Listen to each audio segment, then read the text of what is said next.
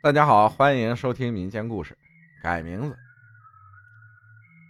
我姓严，家住辽宁省一个农村。我人生中有两件事要特别讲一下。第一个事儿是关于我的名字。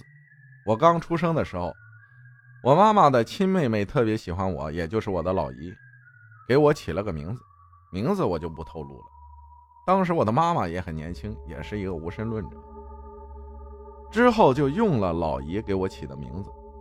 后来我一天天长大了，在我小的时候总是生病，总是发烧，高烧不退，而且还总是梦游。就因为我总是生病，而且吃药打针还不见好转，我的爸爸为我学了一个叫聚魂丹的东西。这个东西我不太清楚，我只是听我妈妈说，据说是写什么东西烧了我就好了。说到生病，我上小学最严重的一次打了一个月的吊瓶，就是不见好转。我妈妈带我去了沈阳的医大二院，开了好多好多药。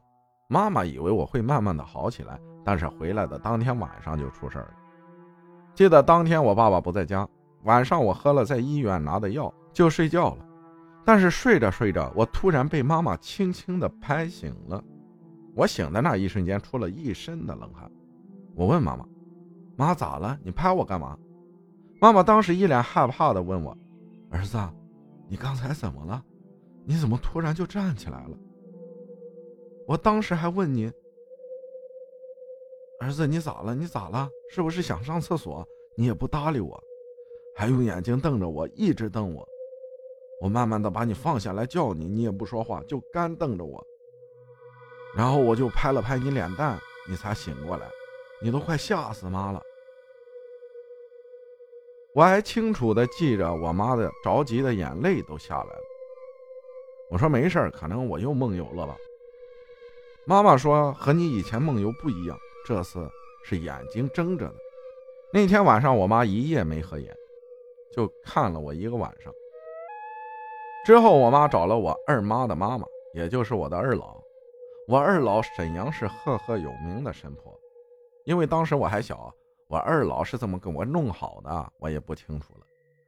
因为我小时候长得特别好看，很是讨我二老的喜欢。二老就问我妈我叫什么，我妈妈就告诉了二老。之后二老算了算，表情凝重的对我妈说：“你家孩子如果再用这个名字，恐怕十三岁会得一场血液病，要扎根。扎根的意思就是夭折。”当时我妈听我二老这么说，可把我妈吓坏了，说那怎么办呀？之后我二老给我重新改了名字，后来我越来越大，也很少得这样的病了，这个名字也一直用到现在。第二个事儿更是让我永生难忘，现在想想我都头皮发麻。那是二零一七年的夏天，我家的房子扒了，重新盖的，装修和楼房一样，有客厅，有厨房。卧室、浴室、卫生间。那个时候的我还是个年轻气盛、天不怕地不怕的小伙子，无神论者，只相信科学。我记得很清楚，那一天我爸领我去买手机，我很是开心的，因为比较贪玩嘛，就让我爸给我买了个好点的手机。回到家已经是下午了，家里人吃完饭，妈妈去我们那儿的厂子上夜班去了，爸爸去朋友那儿打牌，而我。负责留下来看家。我以为买了新手机可以开开心心的玩了，可后来发生的事让我永生难忘，导致我一个人都不敢睡。我记得当时天已经黑了，我在我家客厅沙发上玩手机，玩着玩着，我家里的泰迪两只前爪扶着我的腿，对着我家厨房那边的窗户叫。我当时也没太在意，就以为外面可能刮风有动静。我家狗好奇才叫的，后来越来越感觉不对劲儿，因为我家的狗啊叫的时间也太长了，它连续的叫了得有半个多小时。当时我就有点害怕了，我连忙跑回自己的屋，因为我自己的屋子里有我家供的观音，佛龛附近有很多类似佛珠的东西，我在上面拿了一串。我老姨当时给我妈妈的一个佛珠，我就戴在手上了。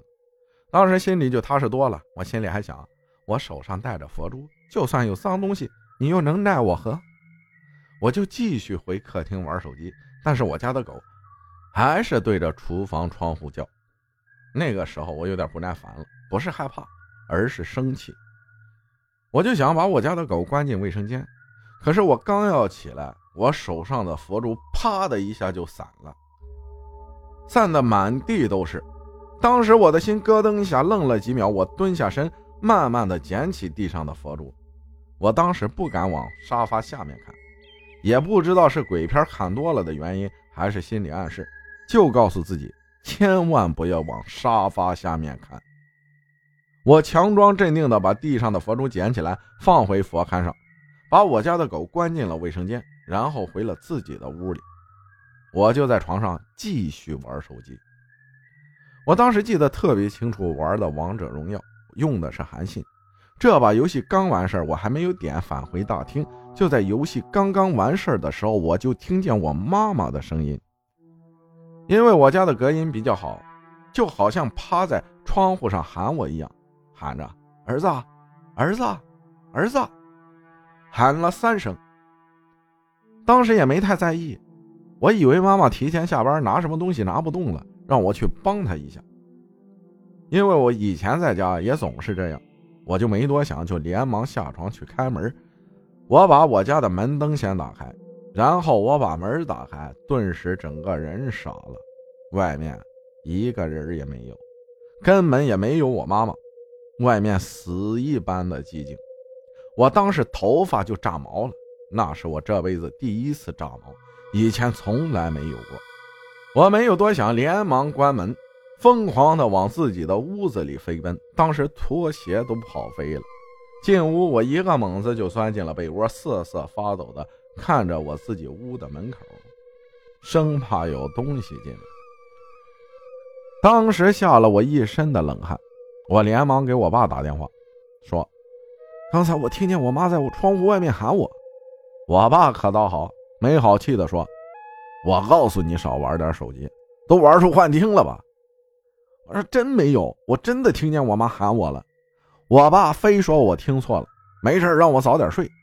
之后呢，他就把电话给挂了。然后我又给我妈打电话，电话通了，我第一句话就问：“妈，你在哪儿？你干嘛呢？”我妈说：“我上班呢，我还能干啥？”之后我把刚才的事儿从头到尾给我妈说了一遍。我妈说：“没事，儿子。”我让你爸开车去接你，之后我爸就开车来接我了。到了我爸的朋友家，我那种恐惧感还没有消散。我出去上厕所都感觉外面有东西在盯着我。之后第二天我就发烧了，怎么打针吃药也不好。后来我妈是问了别人怎么办，我妈呢在观音那儿点了三炷香，在我身边挥了几圈。我还问呢，妈你干嘛呢？我妈说别说话。挥了几圈之后，当天下午我就不发烧不难受了。这个事儿啊，也就这么过去了。现在想想当时发生的事儿，我还是会有点后背发凉。虽然没看见什么恐怖的东西，但是我确确实实听见我妈叫我了。从那以后，我对这种事儿啊，就存有一个敬畏的心了。我妈妈对我说：“很多东西宁可信其有，不可信其无。”好了，我的故事就结束了。感谢大家的收听，我是阿浩，咱们下期再见。